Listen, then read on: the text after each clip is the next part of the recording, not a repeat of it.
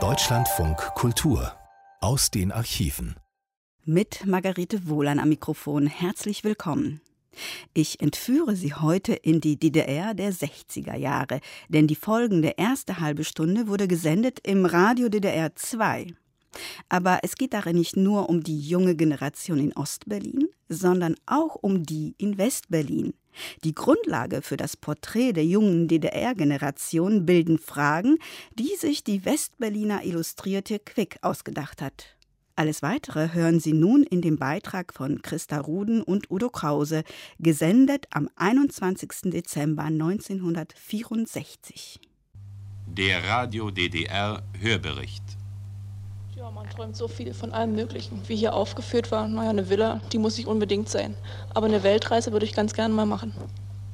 Ich träume hauptsächlich davon, meinen Beruf zu Träume, Wünsche, Pläne. Porträt einer Generation. Dann kann auch ein Auto folgen oder eine Weltreise. Also Träume in diesem Sinne habe ich nicht.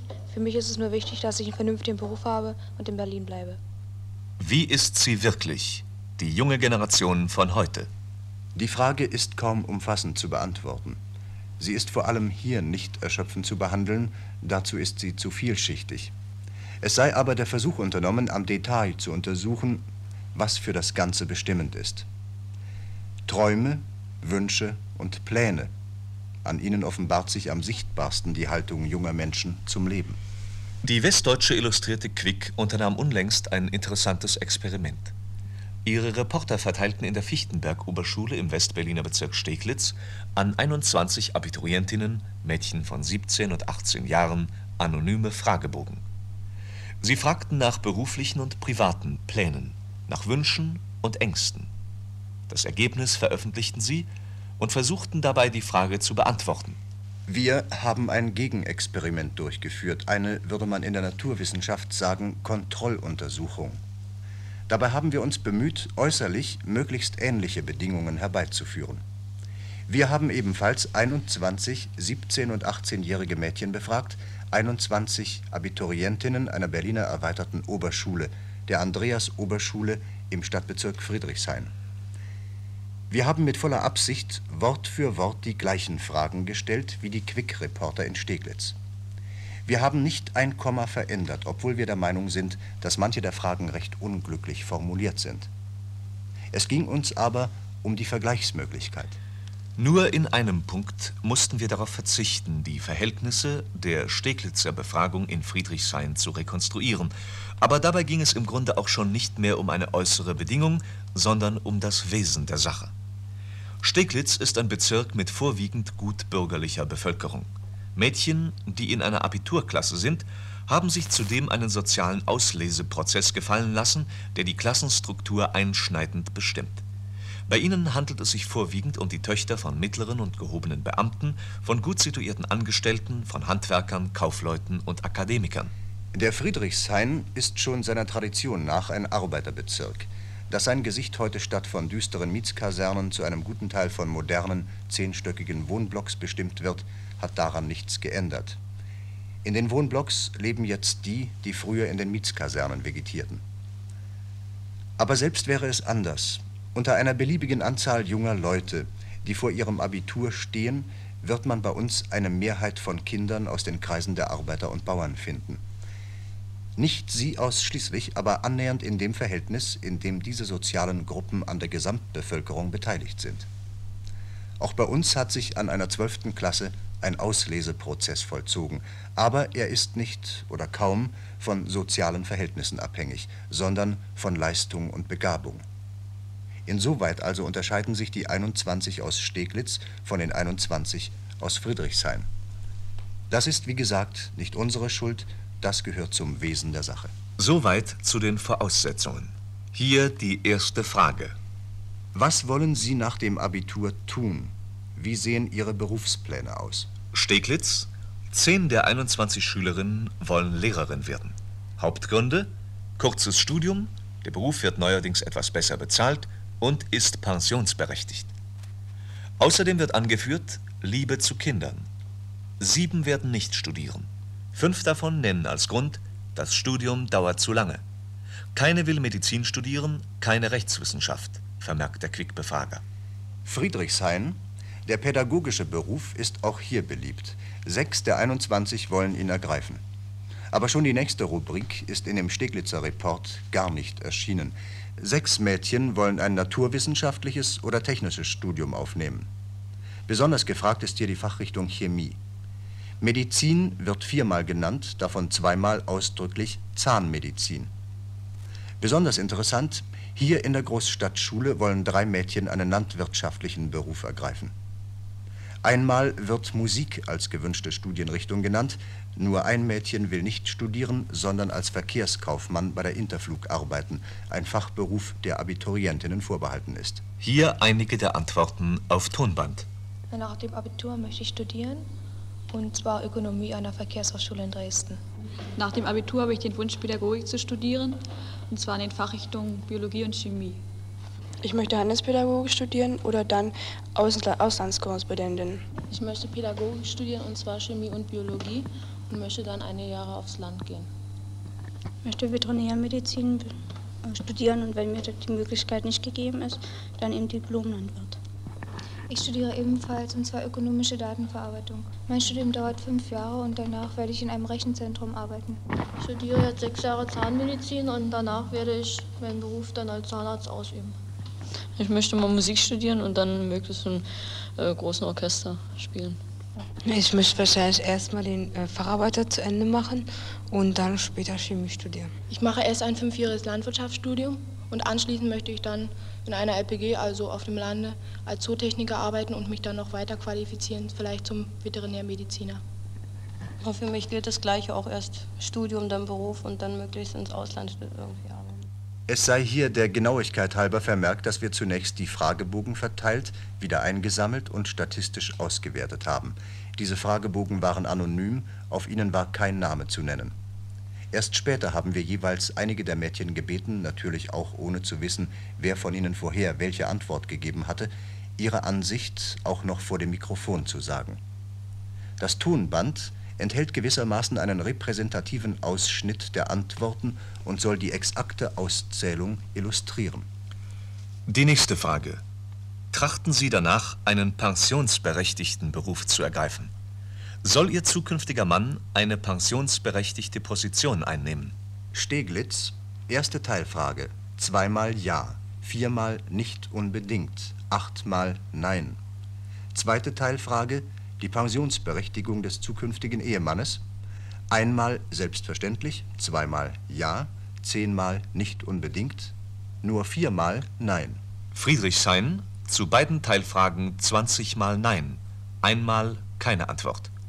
Mein Beruf ist nicht pensionsberechtigt. Und wenn ich mal heiraten sollte, dann heirate ich nicht die Pension, sondern einen Mann, den ich liebe. Ich finde, die Frau äußerst albern, kann darauf auch nur mit Nein antworten. Meine, welche Rolle sollte schon eine Pension spielen? Meine, mir wäre es völlig gleich. Na gut, wenn eine Pension mit dem Beruf verbunden ist, ist es gut. Wenn nicht, naja, spielt keine Rolle weiter. Wir haben den 21 Mädchen aus dem Friedrichshain erklärt, weshalb wir diese Frage stellen.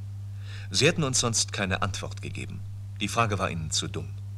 Ihnen kommt so eine Erwägung jetzt am Anfang ihres Lebens grotesk vor. Soziale Sicherheit ist für sie eine Selbstverständlichkeit, über die man nicht redet.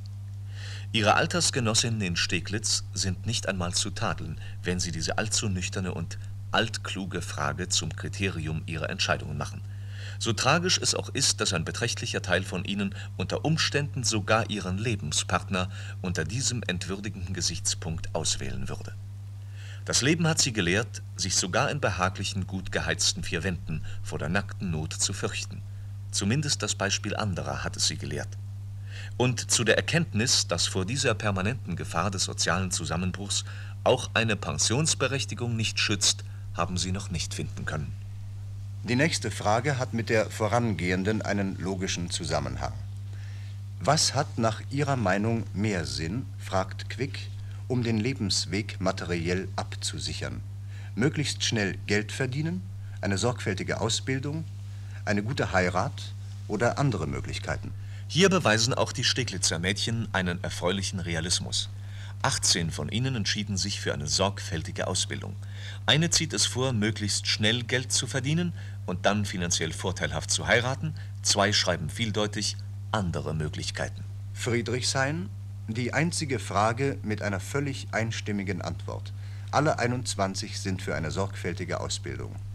Ich bin der Meinung, wenn man eine sorgfältige Ausbildung hat und dann nachher sich auf eigenen, eigene Füße stellen kann, ist der Lebensweg besser abgesichert.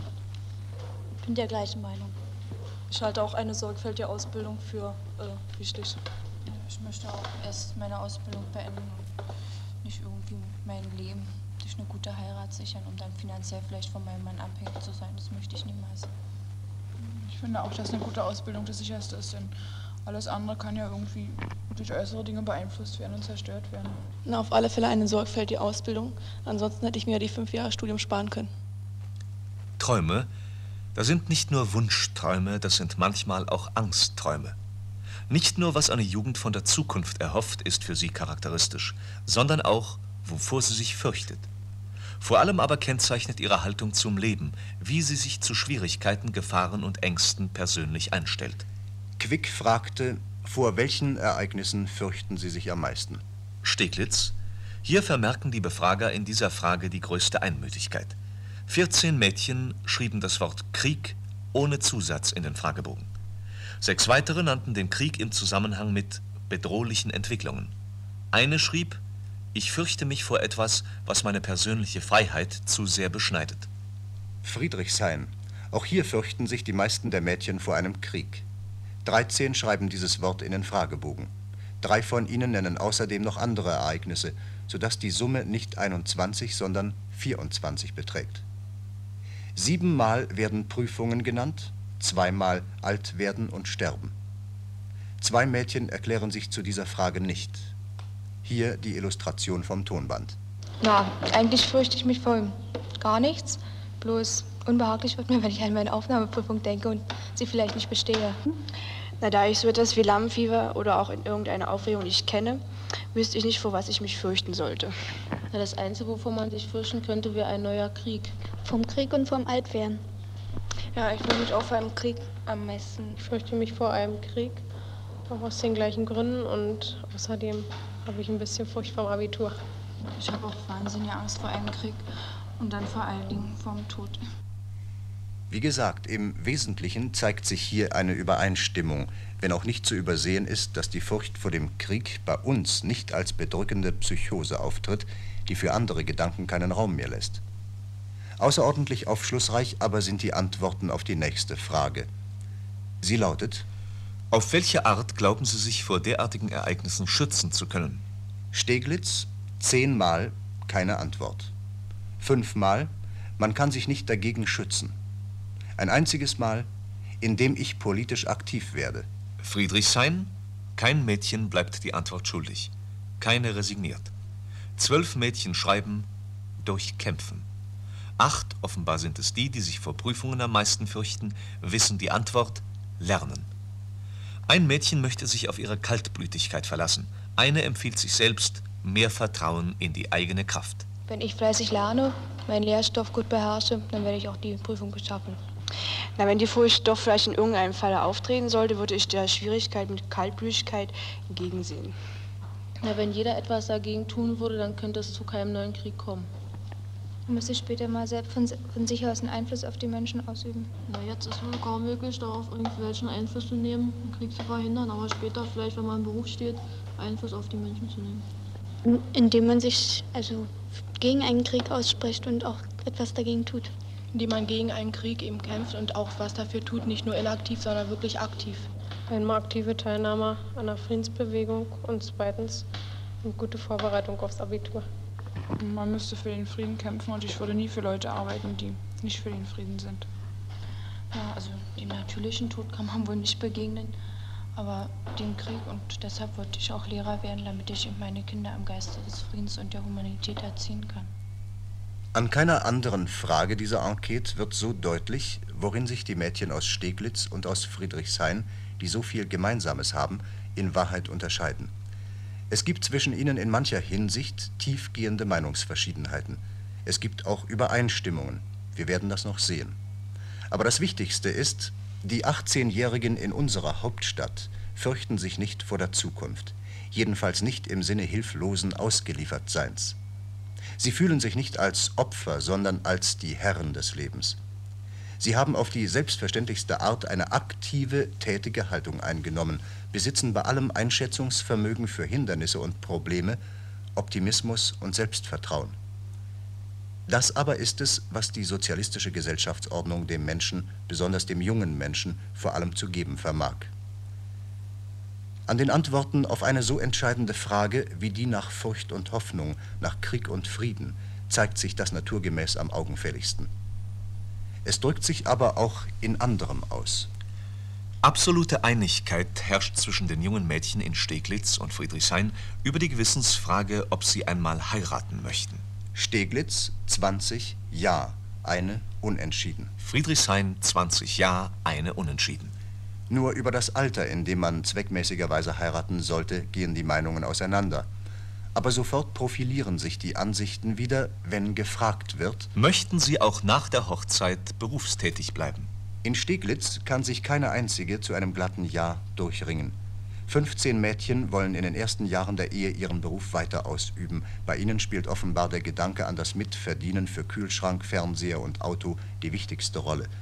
Drei sagen Nein, die übrigen drei vielleicht, möglichst nicht. In Friedrichshain sagen 19 von den 21 auf Anhieb und ohne Einschränkung Ja. Die beiden anderen fügen hinzu, hier gilt offenbar dasselbe wie für die 15 in Steglitz, in den ersten Jahren. Hören Sie die Antworten vom Tonband. Wollen Sie nach der Hochzeit berufstätig bleiben? Ja, auf jeden Fall. Ich auch. Ich möchte auch äh, berufstätig bleiben. Ich meine, so mache ich mich ja vollkommen von meinem Mann abhängig und das möchte ich nicht. Und dafür studiere ich ja. Sonst würde ich nicht studieren, wenn ich nachher nicht tätig sein will in meinem Beruf. Ja, auf alle Fälle. Den ganzen Tag zu Hause rumsitzen und darauf warten, dass der Mann nach Hause kommt. Das wäre das Letzte. Ich möchte auch berufstätig bleiben. Ist ja nicht mehr so viel früher, dass die Frau nur noch dazu da ist, um dem Mann eben die Hauslatschen zu werfen. Ich möchte auf jeden Fall berufstätig bleiben, sonst hätte ich mir das Studium sparen können. Allerdings, wenn ich einmal Kinder haben sollte, dann möchte ich einige Zeit zu Hause bleiben. Recht interessant ist auch die folgende Frage der Quick-Reporter. Interessant vor allem, als sie Schlussfolgerungen praktischer Art zulässt. Sind Sie auf die Ehe vorbereitet? Können Sie kochen und einen Haushalt führen? Steglitz, keine antwortet mit Ja. Sechs sagen Nein, 15 halten ihre Hausfrauenkünste mit vorsichtiger Selbstkritik für mäßig. Friedrichshain? Vier Mädchen sagen Ja. Sie müssen schon jetzt für ihre Familien sorgen, weil die Eltern berufstätig sind, weil die Mutter verstorben ist oder krank.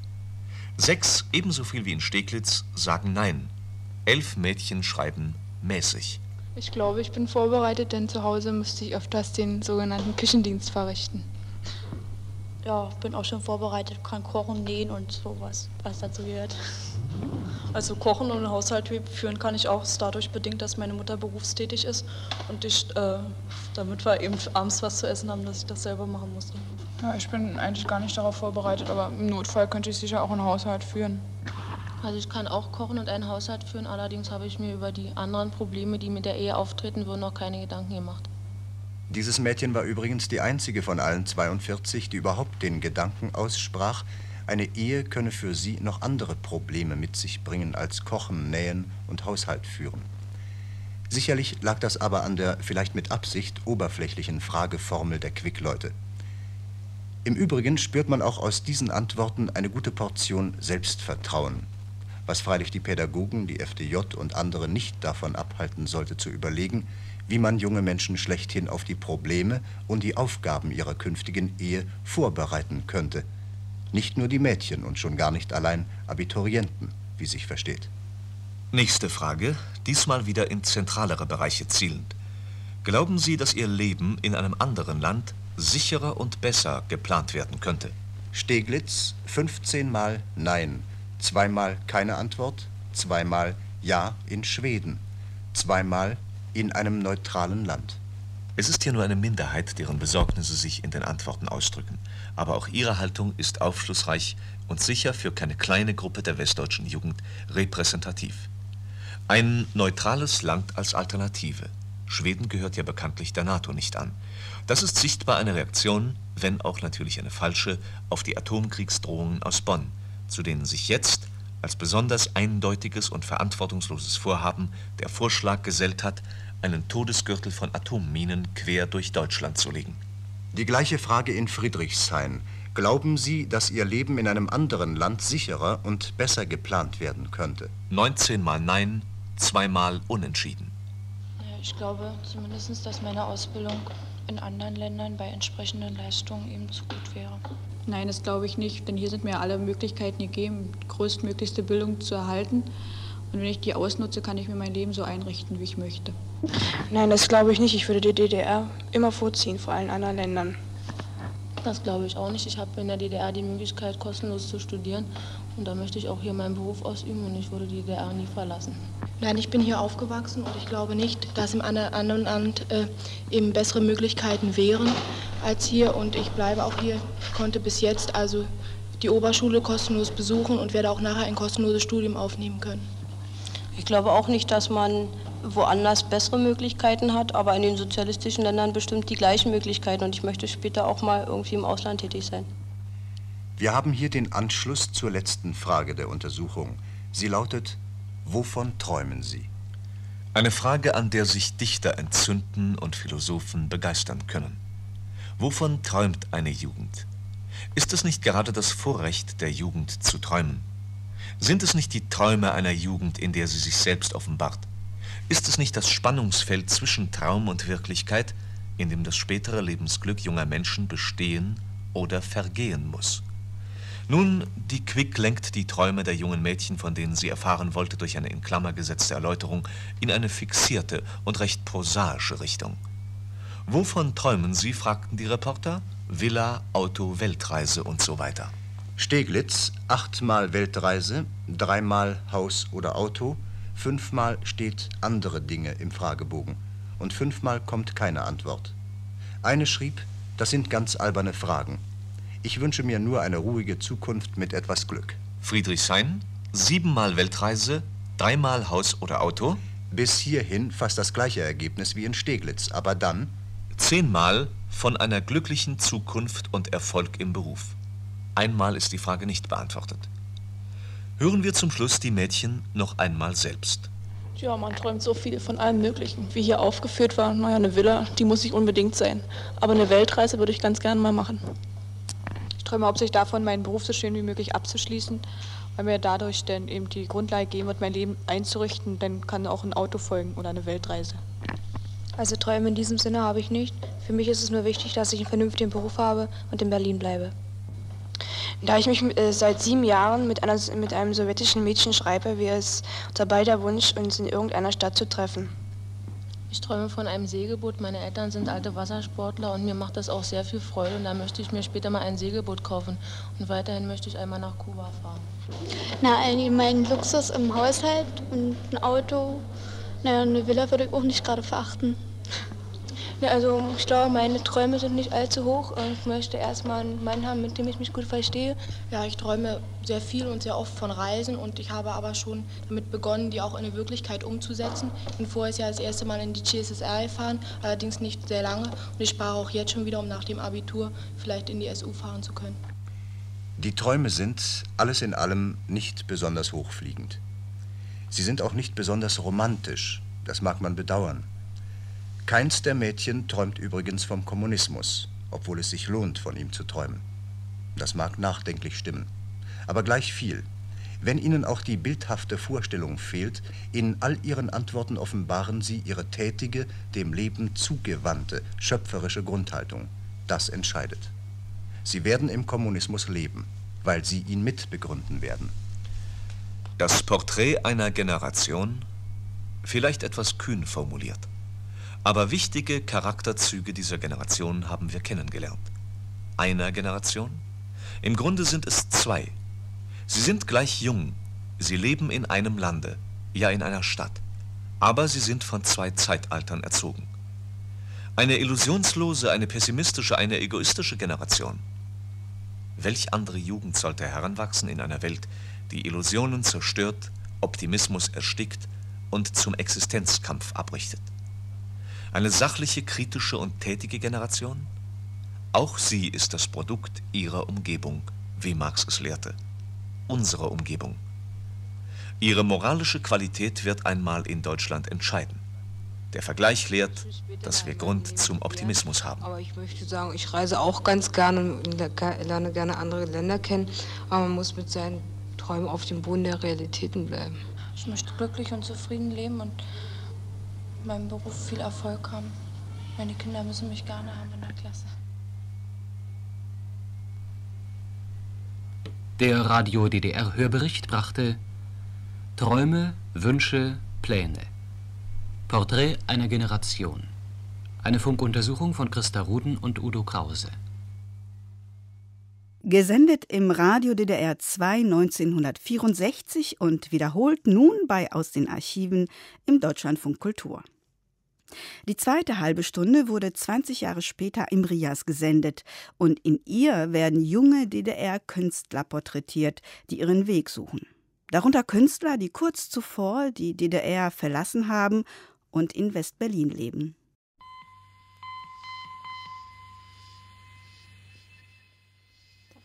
Hineingeboren, vom Wir zum Ich. Junge Künstler suchen ihren Weg. In unserer Reihe Aktuelles zum Wochenende macht sie Norbert Sperling mit einigen Vertretern der jungen Generation in der DDR bekannt. Es sind junge Künstler, die versuchen oder versuchten, unter den Bedingungen des real existierenden Sozialismus ihren Weg zu gehen, abseits der von der Partei vorgegebenen Linie. Sie fühlen sich nicht als Dissidenten, dem System aber sind sie verdächtig.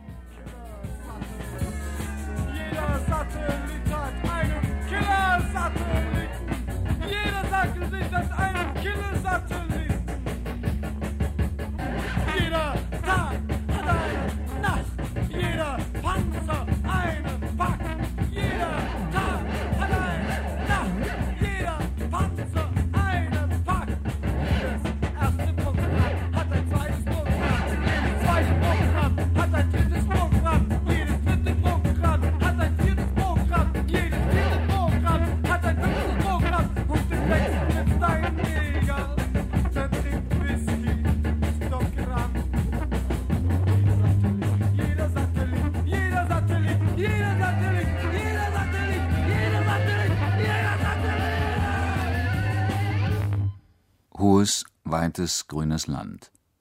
Zaundurchsetzte Ebene. Roter Sonnenbaum am Horizont. Der Wind ist mein und mein sind die Vögel. Kleines, grünes Land, enges, Stacheldrahtlandschaft. Schwarzer Baum neben mir. Harter Wind, fremde Vögel.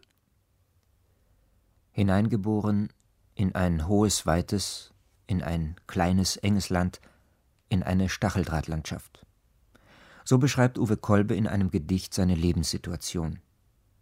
Sie sind hineingeboren in die DDR, die Generation der 20- bis 30-Jährigen. Historische Daten ihres Staates wie das Jahr 1949 oder 1953, 1961 kennen sie oftmals nur aus dem Geschichtsunterricht. Sie kennen nicht viel mehr als die abgeschlossene Welt des realen Sozialismus zwischen Kap Arkona und Fichtelberg. Sie waren noch nicht geboren oder noch zu klein am 13. August 1961, kannten nicht die Möglichkeit, mit einer S-Bahn-Karte relativ problemlos zwischen den verschiedenen Systemen wählen zu können. Trotzdem stellt sich einigen auch heute die Frage, bleiben oder gehen. Bevor nun einige der jungen Leute zu Wort kommen, es sind in erster Linie Maler, die bis vor wenigen Monaten in der DDR gelebt haben, ist es notwendig, einen kurzen Abriss der Entwicklung der bildenden Künste in der DDR seit 1945 zu geben. Der Westberliner Kunsthistoriker Eckhard Gillen sieht die Entwicklung in drei Phasen vor sich gehen.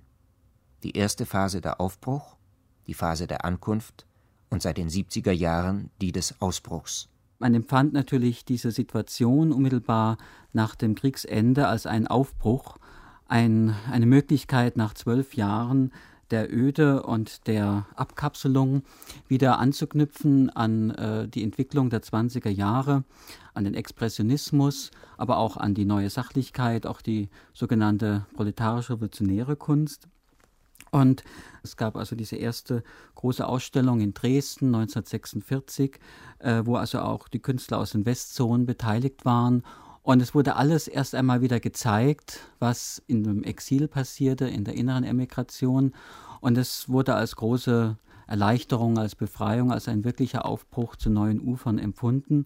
Und dann kam natürlich, insofern ist der Begriff auch für äh, ganz wenige Jahre zu nennen, dann kam eben sehr schnell eigentlich diese Umwandlung in äh, eine leninistische Partei. Es gab dann also diese sogenannte Formalismusdebatte und äh, die Künstler, die nun glaubten, wie Hartfield etwa, sie haben jetzt wieder Möglichkeiten, einer äh, gesellschaftskritischen Kunst, die wurden abgeschoben, dass dieser Aufbruch eigentlich äh, dann sehr schnell in sich zusammenfiel und es dann eine sehr strenge akademische Kunst gab, die also teilweise sogar 1953 etwa an der dritten Kunstausstellung äh, schon fast wieder an die Nazikunst erinnerte. Also so einen blutvollen, äh, pseudo-vitalen äh, Realismus à la Menzel. Es gab dann diese Phase der Ankunft, also die Mühen der Ebene, die Mühen nach dem gesetzten Abschluss des sozialistischen Aufbaus. Es gab dann diesen Bitterfelder Weg ab 1959, also den Versuch jetzt äh, die Künstler in Kollektivverträgen nun in den Fabriken zu integrieren. Es gab dann Anfang der 70er Jahre, also nach dem Ende der Ulbricht-Ära, den Versuch nun auszubrechen aus diesem Alltag wieder das ist eigentlich dann, sagen wir mal so, die dritte Generation gewesen. Also Schüler dieser Künstler wie Sitte und Matteuer und Heisig und Tübke, die nun äh, unmittelbar nach Kriegsende als Maler ihre Ausbildung hatten und die 50er, 60er Jahre geprägt haben. Es gab also dann diese dritte Generation Leuten aus Leipzig, erstmal aus Hachula und Stelzmann, die nun versucht haben, aus der Enge dieses Alltags auszubrechen. Das heißt also nicht mehr nur darüber glücklich zu sein, dass es jetzt gekachelte Bäder gibt, dass es Neubauwohnungen gibt, dass es Arbeit gibt, dass es keine Arbeitslosigkeit gibt, dass es also sozialistische Produktionsformen gibt.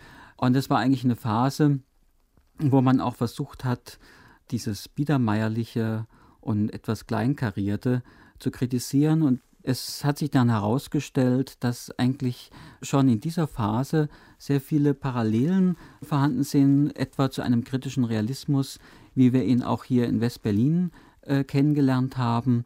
Und das ist eine Malerei, die zum ersten Mal äh, von unserer Seite aus ein Interesse an der DDR-Kunst geweckt hat. Nun gibt es dann eine andere Generation, eine vierte kann man sagen, die also doch äh, den Eindruck hat, dass diese Art von Malerei nur ein, eine Kompensation oder ein Ventil ist. In der DDR hat nun die Malerei, äh, sie ersetzt sozusagen eine kritische Öffentlichkeit. Und da war natürlich äh, die Hoffnung auch, die sich damit verbunden hat, äh, hier ist also doch auch so ein Stück äh, kritische, demokratische Öffentlichkeit. Hier können wir uns sozusagen auch äußern, können kritisieren, diskutieren. Uwe Kolbe, Male. Fünfmal wurde mir von Vergewaltigungen erzählt. Viermal sah ich Männer sich prügeln. Dreimal misshandelten welche ihre Hunde unter meinen Augen. Zweimal rannte ich zum Jugendamt für meine Freundin. Einmal wollte ich der kranken Mutter an die Gurgel.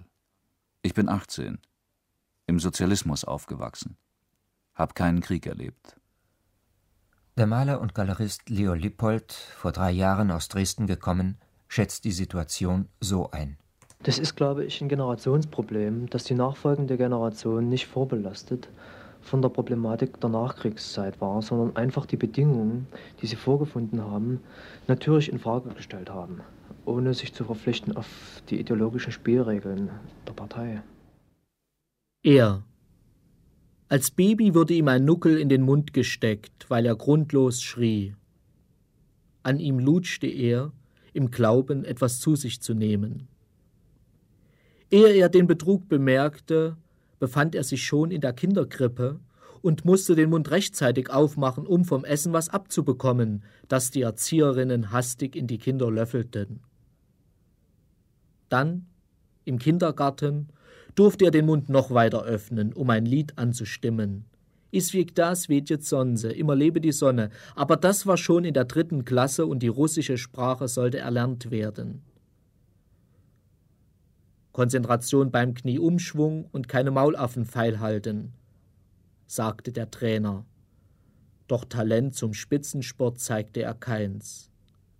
Nicht quasseln, sagte die Lehrerin, sondern lernen, lernen, nochmals lernen. Kaum begriff er, dass jetzt der Mund zu schließen war, kam einer, der ihn deshalb anbrüllte, ob er ihm keine Antwort geben könne. Und er lernte. Beim Zahnputzen ist die Bürste mit schnellen Bewegungen von unten nach oben zu führen.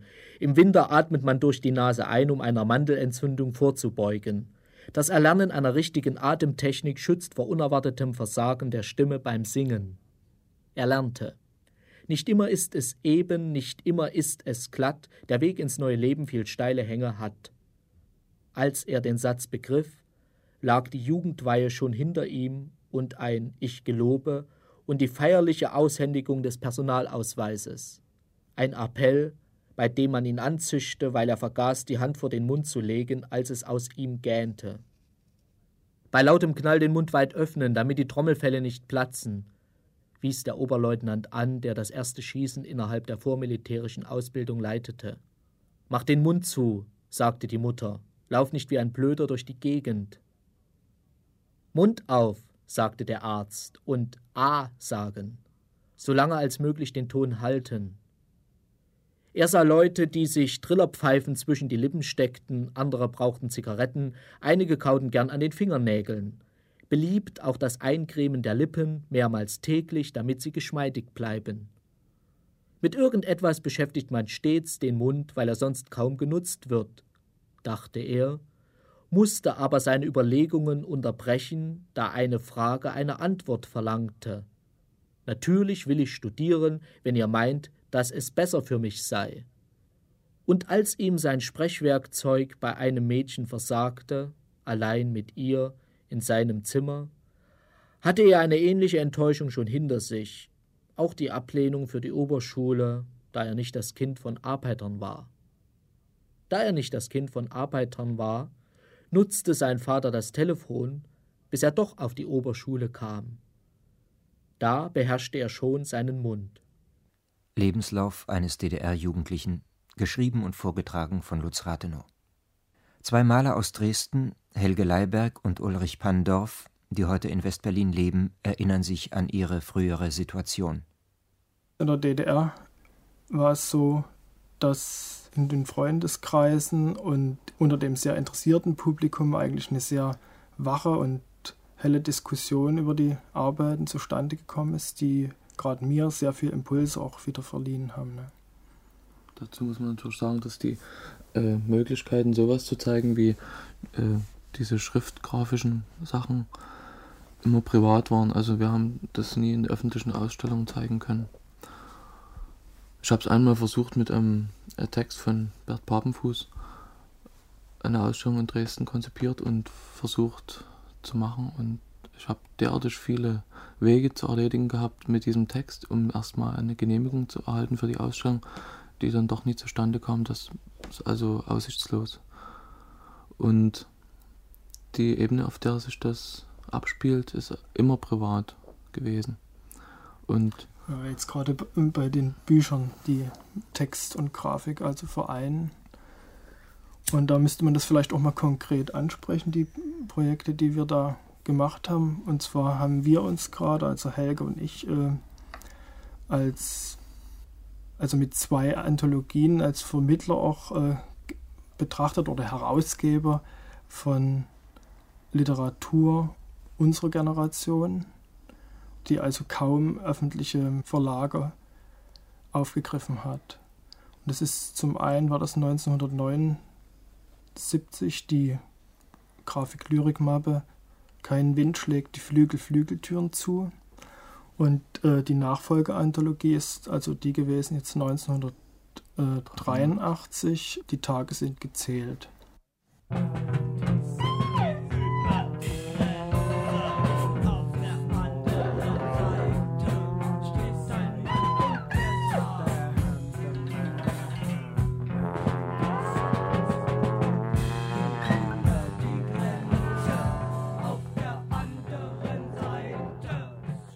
Lied von der Einsicht.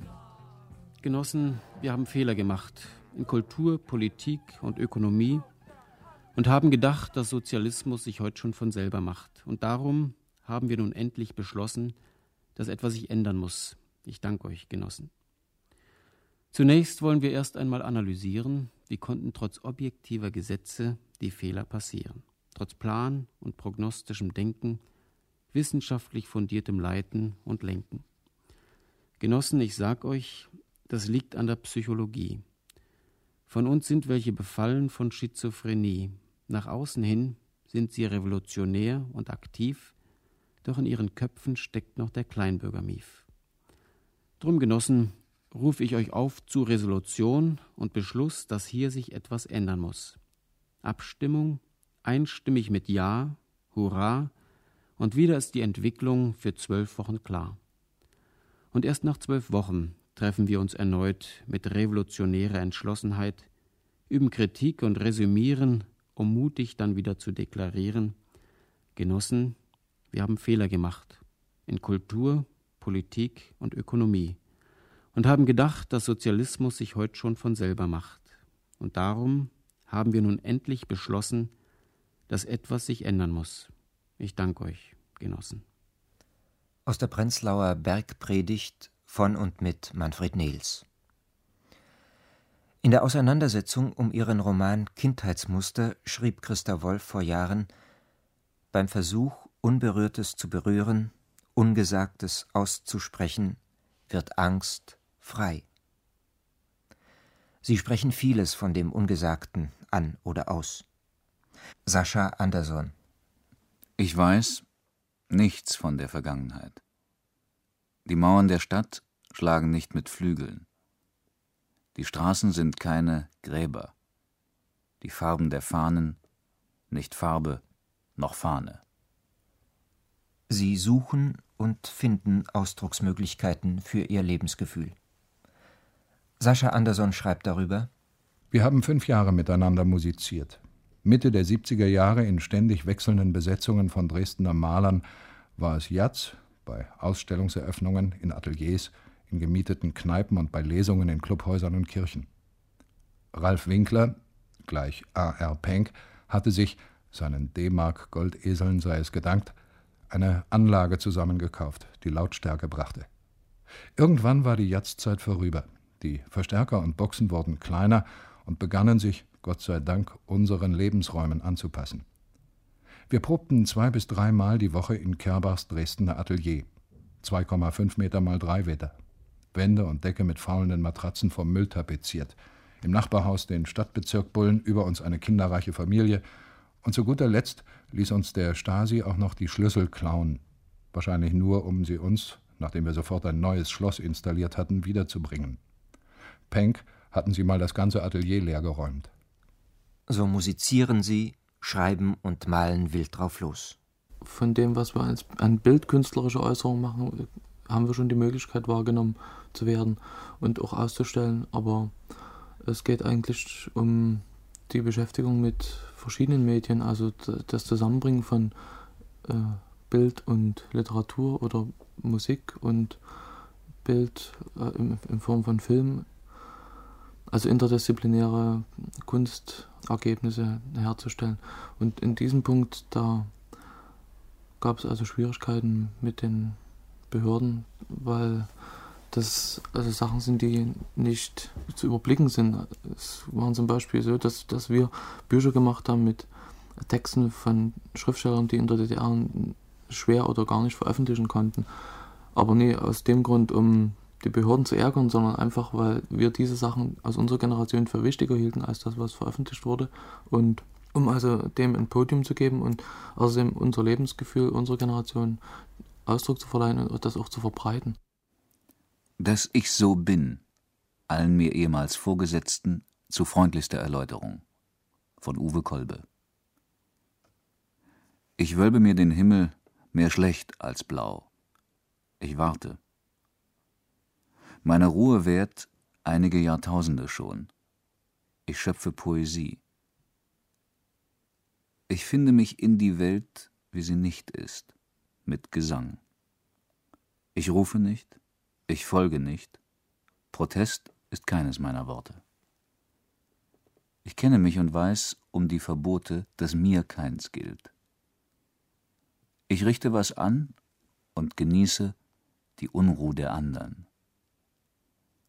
Unbegreiflich ist es und ist ohne Begriff, auch ohne Politik.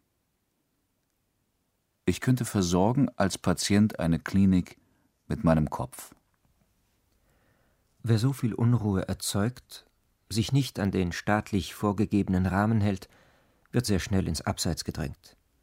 Wenn gar seine Bücher im Westen gedruckt, seine Bilder dort gezeigt werden, dann ist der Schritt zum Staatsfeind nicht mehr weit, je nach Lust und Laune der Behörden. Sie greifen zum Stempel Untergrund.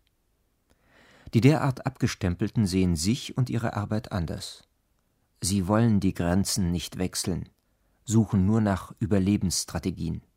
Ich glaube, man wird in den Untergrund gezwungen, weil man keine Öffentlichkeit kriegt, aber eigentlich denke ich nicht, dass es so gemeint ist.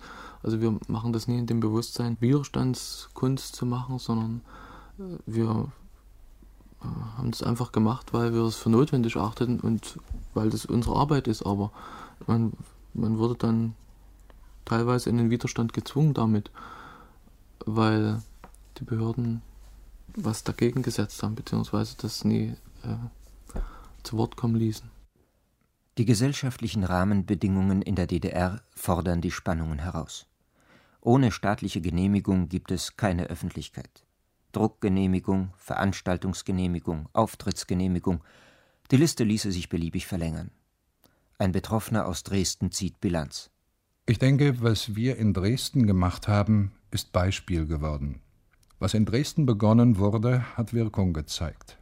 Wandernde Ausstellungen, Lesungen und Konzerte in Wohnungen und Ateliers, Grafik, Lyrik-Editionen in relativer Regelmäßigkeit haben ihre Wirkung auf eine noch unkonventionellere Generation und natürlich auch auf die Gesetzemacher.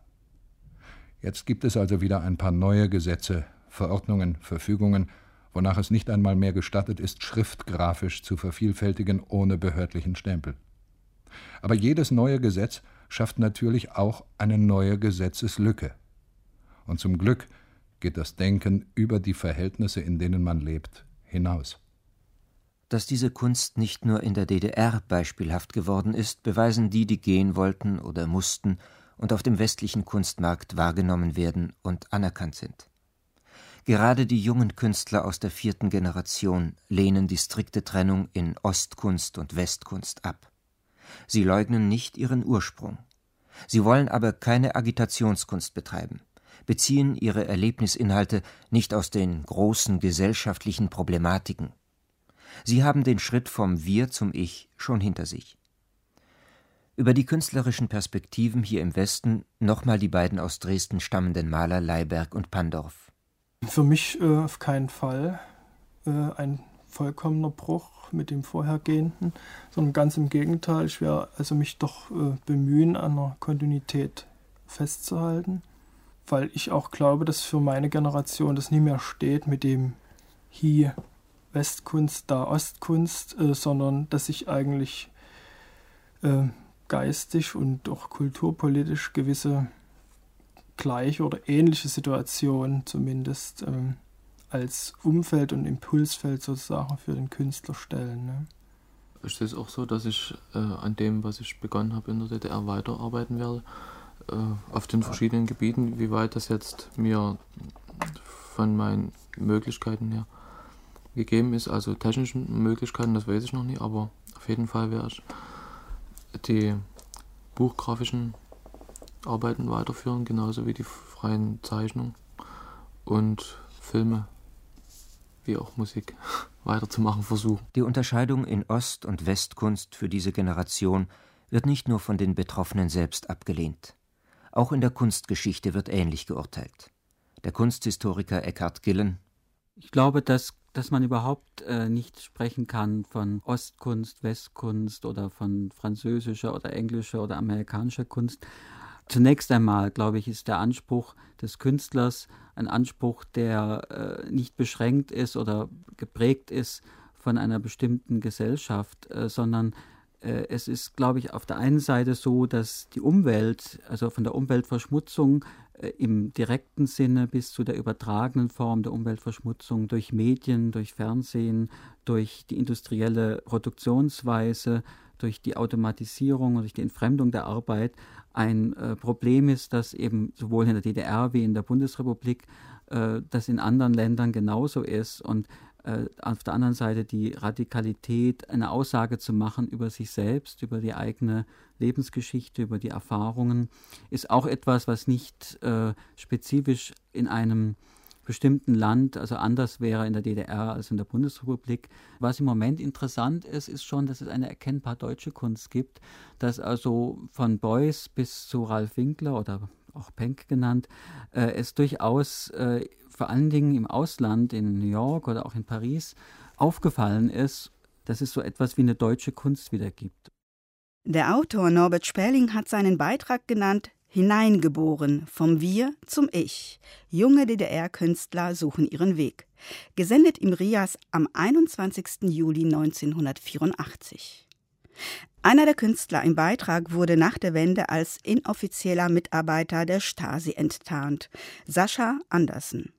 Er galt aber in den 80er Jahren als bedeutender Protagonist der alternativen Schriftsteller- und Künstlerszene im Ostberliner Bezirk Prenzlauer Berg und kann in einem solchen Porträt einfach nicht fehlen. Nächsten Samstag kommen die Fans von Dampflokomotiven auf ihre Kosten und auch die, für die Zugreisen eine Sehnsucht nach der Ferne bedeuten. Mehr dazu dann in einer Woche. Ich bin Margarete Wohlan. Machen Sie es gut.